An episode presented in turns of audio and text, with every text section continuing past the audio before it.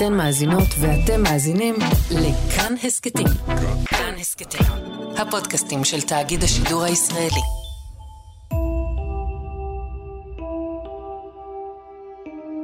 במשך 200 שנה שוודיה שמרה על ניטרליות. אימפריות קמו ונפלו, מלחמות עולם פרצו וגם מלחמה קרה אחת ארוכה, ושוודיה בשלה, שומרת על ריחוק נורדי, לא מצטרפת לשום חבורה, וסומכת בעיקר על עצמה ועל הניטרליות שלה. עד שיום אחד, ב-2022, רוסיה פלשה לאוקראינה.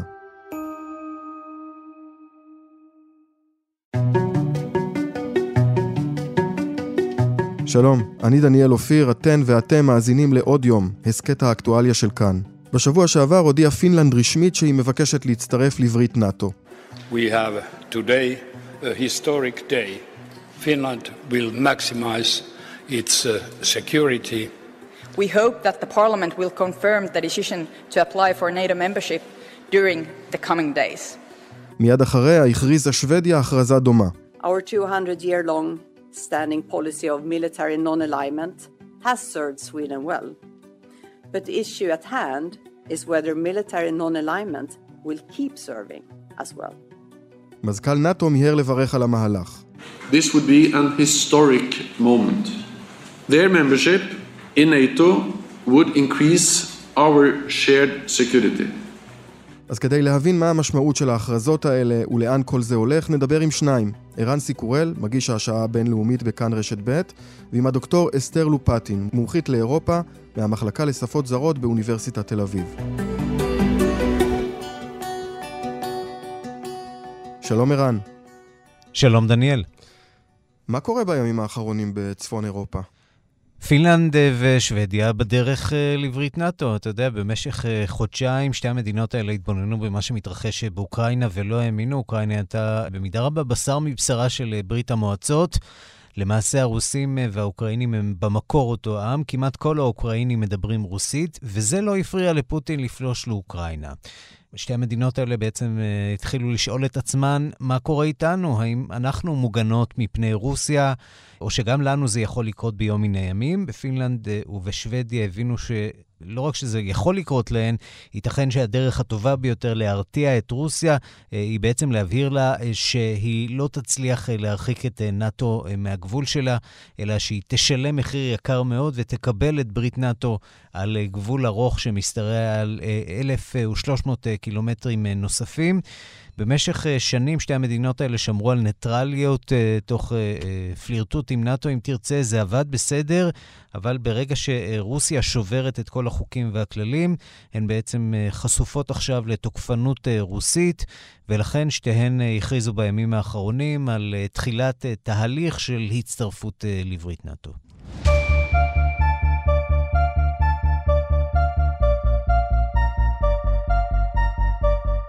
אז בואו נעשה אישור קו. כשאנחנו אומרים נאט"ו, למה אנחנו מתכוונים ומתי הוקם הארגון הזה? נאט"ו אה, היא הברית הצפון-אטלנטית, או בשם המלא שלה, אה, ארגון האמנה הצפון-אטלנטית, אה, ארגון שקם ב-1949, לאחר אה, מלחמת העולם השנייה, עם אה, התבססות המלחמה הקרה מול אה, רוסיה. בשלב הראשון היו חברות בה 12 מדינות, כולן אה, מדינות מערביות אה, קלאסיות, ארה"ב אה, וקנדה בצפון אמריקה, באירופה אה, בריטניה, צרפת, הולנד, בלגיה, לוקסמבורג ופורטוגל, אה, המדינות הסקנדינביות, אה, איסלנד, נורבגיה ודנמרק. אה, שלוש שנים מאוחר יותר, אה, בשנת 1952, אה, נוספו גם יוון וטורקיה, בניסיון של הברית למנוע התרחבות של האימפריה הסובייטית. בעצם שתי אויבות, יוון וטורקיה, שפתאום מצאו את עצמן בעלות ברית בזכות האויבת הגדולה רוסיה. בשנת 55 הצטרפה גם מערב גרמניה, 82 ספרד, שכבר יצאה מהדיקטטורה של פרנקו. נזכיר שמול ברית נאט"ו קמה לה ברית ורשה, שהייתה מורכבת מהמדינות הקומוניסטיות.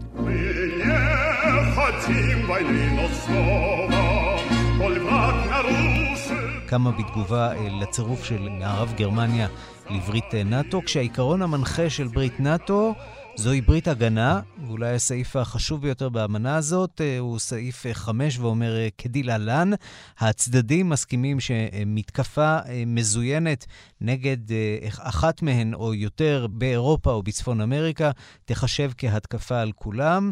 אה, הסעיף הזה בעצם אה, מפרט כיצד אה, מתרחש מצב שבו אחת מחברות הברית מותקפות. נאט"ו מחויבת לפעול פעולה כפי שהיא רואה בצורך, כולל שימוש בנשק, כדי להחזיר ולשמור על הביטחון של אזור צפון האוקיינוס האטלנטי.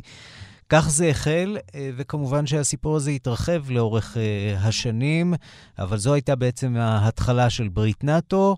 ניסיון לבלום את ההשפעה הרוסית אה, באירופה, וצריך לומר שהסיפור הזה אה, הצליח והצליח אה, די יפה בסופו של דבר, ובמידה רבה גרם גם להתפוררות ברית המועצות ונפילת מסך הברזל.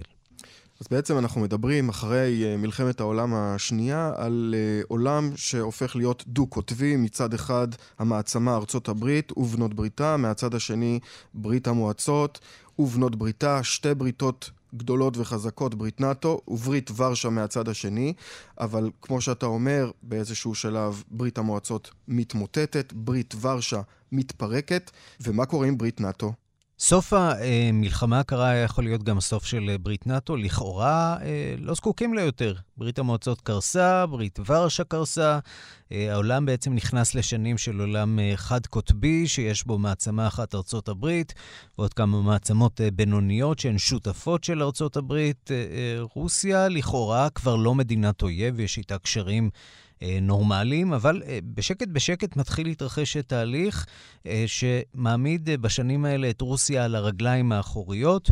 פתאום מדינות שהיו חברות בברית ורשה, בניגוד להבטחה מוקדמת, לפחות לטענת רוסיה, מתחילות uh, להתאחד עם uh, ברית uh, נאט"ו, הופכות uh, חברות בברית. זה התחיל ב-1999 עם uh, הונגריה, פולין וצ'כיה. אה, בשנת 2004 אה, כבר מתחוללת דרמה ממש, כשמדינות שהיו חלק מברית המועצות, ליטא, לטביה ואסטוניה, אה, בפעם הראשונה, אם לא נכלול את מובלעת קלנינגרד, שזה סיפור מעניין בפני עצמו, לרוסיה בעצם פתאום יש גבול משותף עם ברית נאט"ו, אחר כך מצטרפות גם בולגריה, רומניה, סלובקיה, וקורה עוד דבר, לראשונה סלובניה, לשעבר חלק מיוגוסלביה, מצטרפת לנאט"ו. בשנת 2009 אה, גם אלבניה וקרואטיה, 2019 מונטנגרו, 2020 מקדוניה הצפונית. אה, כל המדינות האלה גם אה, מתקדמות רובן לפחות במסלול נוסף, הצטרפות לאיחוד האירופי, כל מדינה בקצב שלה. רוסיה מסתכלת על המפה והיא אה, רואה כמעט כמו בשעשועון אה, פיצוחים, פיצוח של המערב מצפון לדרום, ממזרח למערב. בעצם הצבאות הכי חזקים בעולם מקיפים אותה, והיא הופכת אה, לגורם לא דומיננטי באירופה. נאט"ו מתרחב, אבל למעשה אין הרבה תוכן בהתרחבות הזאת. יש כמובן אימונים, יש התגייסות uh, למלחמה uh, אחרי אירועי 11 בספטמבר, אבל לא פעולות שנועדו uh, לבלום את uh, רוסיה uh, בצורה מתוכננת. רוסיה uh, מתוסכלת uh, מבחינתה בצדק, היא טוענת uh, שהובטח לה שנאט"ו לא תתרחב, בפועל קורה ההפך. אם לא די בזה, נאט"ו אה, מגבירה את שיתוף הפעולה עם עוד מדינות אה, דמוקרטיות, כולל גיאורגיה ואוקראינה, ופוטין מבין שאם הוא רוצה לבלום את המגמה הזאת, הוא צריך לעשות מעשה. זה מתחיל ב-2008 במלחמה בגיאורגיה, אחר כך 2014, המלחמה באוקראינה, השתלטות על אה, חצי האי קרים. Uh, המשבר הגדול של נאט"ו הגיע בתקופת הכהונה של דונלד טראמפ, שלא הבין את חשיבות uh, הברית הזאת, ניסה להחליש אותה. NATO members must finally contribute their fair share and meet their financial obligations. But 23 of the 28 member nations are still not paying what they should be paying. עד כדי כך שנשיא צרפת אה, מקרו אה, אמר שנאט"ו גוססת בגלל המדיניות האמריקנית הלא צפויה תחת הנשיא דונלד טראמפ, אבל מרגע שדונלד טראמפ הסתלק מהזירה, שוב נפתחה האופציה אה, להתעצמות מחודשת והתארגנות מחודשת של ברית נאט"ו. כמובן שגם השינויים בשטח, ההתעצמות של רוסיה והניסיונות שלה להשפיע ולשנות את המפה באירופה, גם הם כמובן אה, שינו את אה, כללי המשחק מבחינת נאט"ו.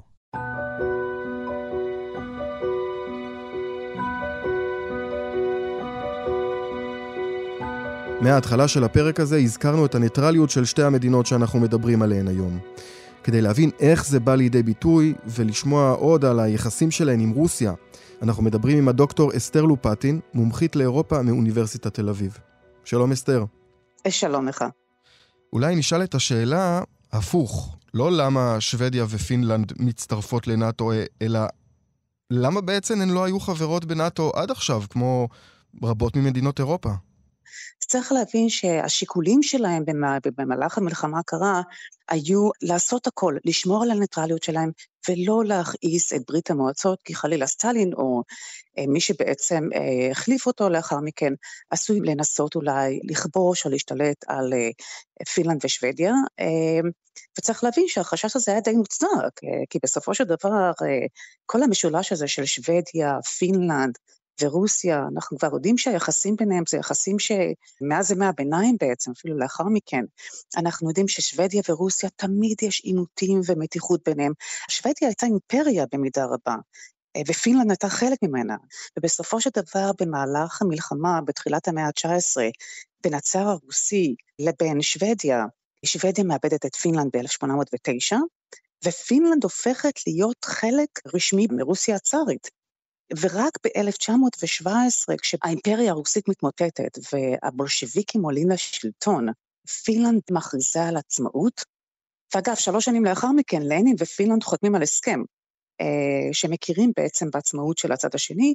הם לא כל כך מרוצים מזה שפינלנד מקבלת עצמאות, אבל בסופו של דבר הם מוכנים לקבל את זה בשלב זה, בייחוד מכיוון שהמטרה הגדולה ביותר של אה, לנין והבולשביקים הייתה בסופו של דבר לדאוג לפרולטריון, וכמובן אה, לנסות לממש את המשנה הקומוניסטית. אז את אומרת שבשלב מסוים פינלנד הייתה חלק מרוסיה, כן. אז אולי זה מרמז לנו על למה פינלנד ושוודיה חושבות שמצפה להן אולי גורל דומה לזה של אה, אוקראינה, כי על פניו, כמו שאנחנו מסתכלים על זה עכשיו, הקשר הקרוב בין אוקראינה לרוסיה, זה שרוסיה בעבר הלא רחוק שלטה על אוקראינה, כן. זה משהו שאנחנו יותר מודעים אליו. אבל למה שפינלנד ושוודיה יחששו מגורל דומה לזה של אוקראינה כעת? הגיאופוליטיקה משחקת תפקיד מאוד מאוד חשוב בהחלטות של שוודיה ופינלנד. הן נורא חוששות מרוסיה. פינלנד הרי נכבשה, מה שנקרא מלחמת החורף, אה, מנובמבר 39 עד מרץ 1940, הייתה מלחמה ביניהם, סטלין אפילו הקים את הרפובליקה הדמוקרטית הפינית, אה, ובסופו של דבר, בסוף המלחמה הם הגיעו להסכם, אבל כעשרה אחוז משטחה של פינלנד סופח לברית המועצות, ולכן לפינלנד כמובן היה, היו סיבות רבות לחשוש. הם חולקים הרי גבול משותף מאוד ארוך עם רוסיה, וגם השוודים, למרות ששוודיה היא המדינה הכי גדולה במרחב הנורדי, בסופו של דבר הקרבה שלה לרוסיה גורמת לה לחששות רבות. ואני חייבת לומר שכבר ב-2020, לפני שנתיים, עוד לפני בעצם שהמלחמה בין אוקראינה לרוסיה פורצת, כבר אז ממשלת אה, שוודיה מודיעה שבחמש שנים הקרובות אנחנו הולכים להגדיל את תקציב הביטחון שלנו ב-40 אחוז. כלומר, לשוודיה תמיד היו חששות, כמו לפינלנד, שחלילה מתישהו הדוב הרוסי אה, יהיו לו שאיפות אה, צבאיות לגבי אותן מדינות, ולכן הן מנסות לעשות הכל על מנת קודם כל להיות ביחסים טובים עד כמה שאפשר, בזמנו עם ברית המועצות אה, ולאחר מכן עם רוסיה, וזו הסיבה שכמובן הם לא הצטרפו לנאטו, הם לא הצטרפו לשוק האירופי המשותף, הם חיכו בעצם עד שהמלחמה הקרה תסתיים, אה, ולכן הם כל הזמן נוהגות במשנה זהירות, הן מעצירות ניטרליות כל הזמן, וצריך להבין את זה כמובן על הרקע העניין הגיאופוליטי והעובדה שמדובר במדינות קטנות, בשוודיה יש כעשרה מיליון תושבים, פינלנד חמישה וחצי מיליון, לעומת רוסיה שהיא מדינה הרבה הרבה יותר גדולה, הרבה יותר חזקה. האסימטריה מבחינת היכולות הצבאיות וה, והגודל של אה, רוסיה לעומת פינלנד ושוודיה גורמת כמובן לשוודים ולפינים אה, לחשוש כמובן מרוסיה, ובצדק רב.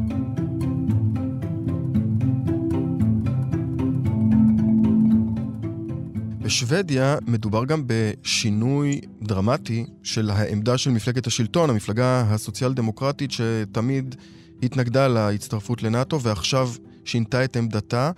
האם יש גם לחץ ציבורי שמשפיע על ההחלטה הזאת? בהחלט. רק כדי לתת לך דוגמה אפילו מפינלנד, אתה יודע, פינלנד בעצם לפני המלחמה בין רוסיה לאוקראינה, רק 28% מהציבור הפיני תמך בהצטרפות לנאט"ו. היום כששואלים את הפינים, 73% מהפינים טוענים שהם רוצים להצטרף לנאט"ו.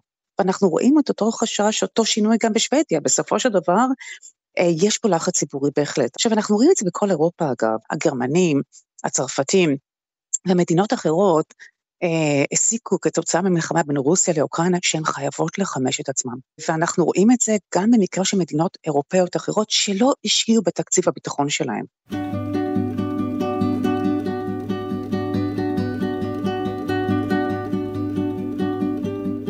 אז עכשיו שוודיה ופינלנד הביעו את אה, רצונן והגישו בקשה להצטרפות אה, לברית נאט"ו. ערן, מה קורה מעכשיו? כמה זמן אמור לקחת עד שהן אה, מצטרפות רשמית, ומה קורה בזמן הזה שבין בקשת ההצטרפות לבין החברות בפועל? או, ופה באמת אה, יש איזה מין שטח אפור לא ברור עד הסוף, אה, מה קורה עם אה, שתי המדינות האלה בתקופת אה, המעבר. אה, הסיפור הזה צפוי לקחת אה, כמה חודשים. יש כאן הליך אה, בירוקרטי, תחילה הגשת בקשה, אחר כך אישור שבעקבותיו שתי המדינות מקבלות מעמד משקיפות, ואחר כך בעצם אנחנו נכנסים לעסק המורכב באמת, שהוא... הליך אישור שבו כל פרלמנט מ-30 המדינות החברות צריך לאשר את הצירוף הזה. זה זמן שבו שתי המדינות האלה בעצם חשופות יחסית לאיומים מצד רוסיה. מצד שני, עוד לפני המהלך הזה ראינו שפינלנד ובריטניה למשל הגיעו לסוג של ברית הגנה זמנית, שמטרתה בעצם לתת לשוודיה ופינלנד סוג של אה, מטריה עד שהן תצטרפנה לברית נאט"ו, וזה נותן להן אה, איזושהי מידה של אה, תחושת ביטחון. מובן שברגע ששתי המדינות כבר בהליך הצטרפות, אם תהיה פעולה תוקפנית מצד רוסיה, בהחלט ייתכן שנראה את ברית נאט"ו אה, מגיבה אחרת. היא רואה כמובן בשוודיה אה, ובפינלנד, אמנם לכאורה מדינות אה, ניטרליות, אבל חלק מאזור ההשפעה של מדינות המערב, כך שהסיפור פה יהיה שונה מאוד אם נשווה את זה למה שקורה באוקראינה, אבל לפחות באופן פורמלי, נכון לעכשיו, פינלנד ושוודיה נכנסות לסוג של תקופת הכשרה, אם נרצה. שבסופה הם יוכלו ליהנות אה, מההגנה הקולקטיבית אה, של ברית נאט"ו. עדיין לא, אבל אה, זה יקרה בתוך כשנה, אם אכן כל המדינות יאשרו את הצירוף, וגם זה לא בהכרח מובן מאליו. כי יש מדינה אחת שהיא כבר אומרת שהיא לא תומכת במהלך הזה, וזו טורקיה. כן, טורקיה יש לה סיפור ארוך עם מדינות המערב, שהולך אחורה עם ניסיונות ההצטרפות שלה לאיחוד האירופי. יש לה חשבונות לסגור עם אה, מדינות המערב, ויש לה גם, אה, היא חשה מאוד מתוסכלת אה, מן העובדה שמדינות המערב מתייחסות בסלחנות יתר למחתרת הכורדית, לבדלנים הכורדים שפועלים בשטחה ופועלים בצפון סוריה, פועלים בצפון עיראק.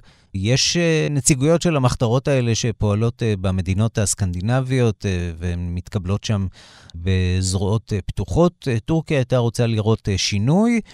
והיא בעיקר רוצה לראות את מדינות המערב מתפתלות אחרי השנים הקשות שהן אתגרו אותה בהן, וזה בדיוק מה שקורה עכשיו, ניסיונות uh, שכנוע ולחץ uh, על uh, טורקיה. מעבר לתמיכה של שוודיה בפעילים של התנועה הכורדית, יש פה משהו שקשור לקשר כמובן עם רוסיה. טורקיה בעצם נזקקת נואשות לנפט וגז רוסי, ולמעלה מ-90% מהגז והנפט שלה מגיע מרוסיה.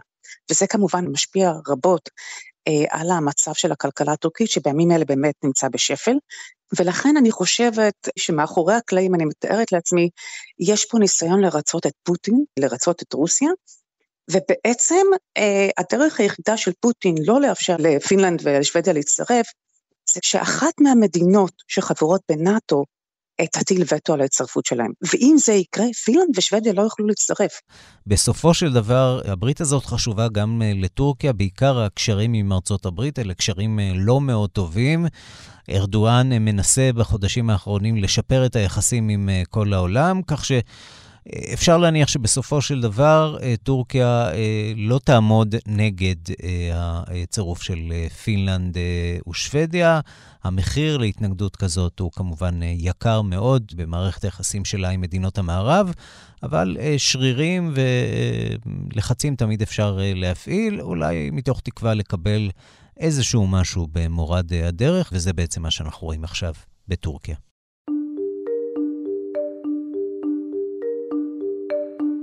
אז עכשיו אה, נסתכל אה, קדימה. למעשה, המלחמה באוקראינה, אחת הסיבות העיקריות שלה, ואתה אמרת את זה בהתחלה, היא האיתותים של אוקראינה, ואפילו יותר מאיתותים, על כך שהיא שוקלת להצטרף אה, לברית נאט"ו. עכשיו שוודיה ופינלנד עושות את זה בפועל, או לפחות מנסות לעשות את זה. האם זה אומר שרוסיה תפעל צבאית גם נגדן? אה, רוסיה כבר מדברת על אה, צעדי תגובה, בין היתר אה, הזזה של כוחות ונשק לגבול הפיני, העברה של נשק גרעיני והיפרסוני למשל למובלעת שלה בים הבלטי, קלנינגרד. אפשר להניח שהיא תנקוט בצעדים דיפלומטיים נגד פינלנד ושוודיה. בכל מקרה, אם זה יקרה, לא משנה איך תיגמר המלחמה באוקראינה. ההצטרפות של שתי המדינות לנאט"ו, זה ללא ספק ביטוי לתבוסה של פוטין אה, במערכה הזאת אה, נגד המערב. לא רק שהוא לא הצליח אה, לבלום את ההתפשטות של המערב, המערב התפשט עוד יותר והוא מסכן את רוסיה. אז התשובה הקצרה לשאלה שלך היא לא. אפשר להניח שרוסיה לא תנקוט צעדים צבאיים נגד שתי המדינות האלה, שהן מדינות חזקות ומחומשות היטב. התשובה המדויקת היא כמובן אה, אי אפשר לדעת, הכל כמובן אה, תלוי. פינלנד אה, ושוודיה, מבחינתה של רוסיה, משחקות כאן באש. זה מבחן, מבחן חשוב גם למדינות ברית נאט"ו וגם מבחן לרוסיה. ערן סיקורל, תודה רבה. תודה.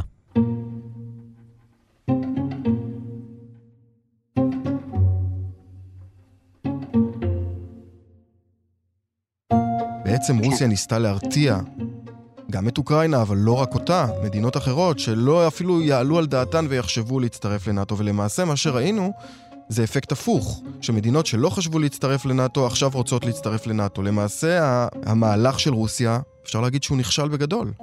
תראה, במידה רבה אני חושבת שהרוסים, הרבה, הרבה דברים הם לא צפו שיקרו. הם לא צפו בסופו של דבר שביידן והמערב יתגייס לטובת אוקראינה ויחמש אותה וייתן לה באמת נשק אה, מודרני ביותר, נשק הרבה יותר מתקדם אגב מנשק שיש לרוסים. ולכן אתה צודק לחלוטין שאתה אומר אה, שבסופו של דבר אה, הם השיגו בדיוק ההפך ממה שהם היו אמורים להשיג. דוקטור אסתר לופטין, כן. תודה רבה לך. תודה רבה לך.